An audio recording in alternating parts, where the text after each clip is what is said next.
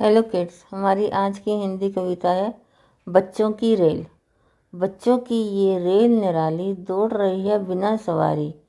Station बिना ही रुकती जाती, छुक छुक कर फिर बढ़ती जाती, बिना इंजन ये दौड़ लगाती।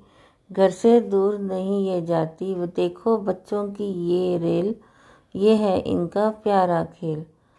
बच्चों की ये रेल निराली दौड़ रही है बिना सवारी।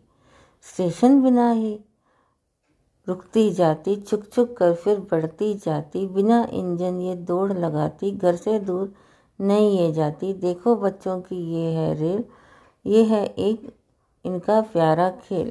Thank you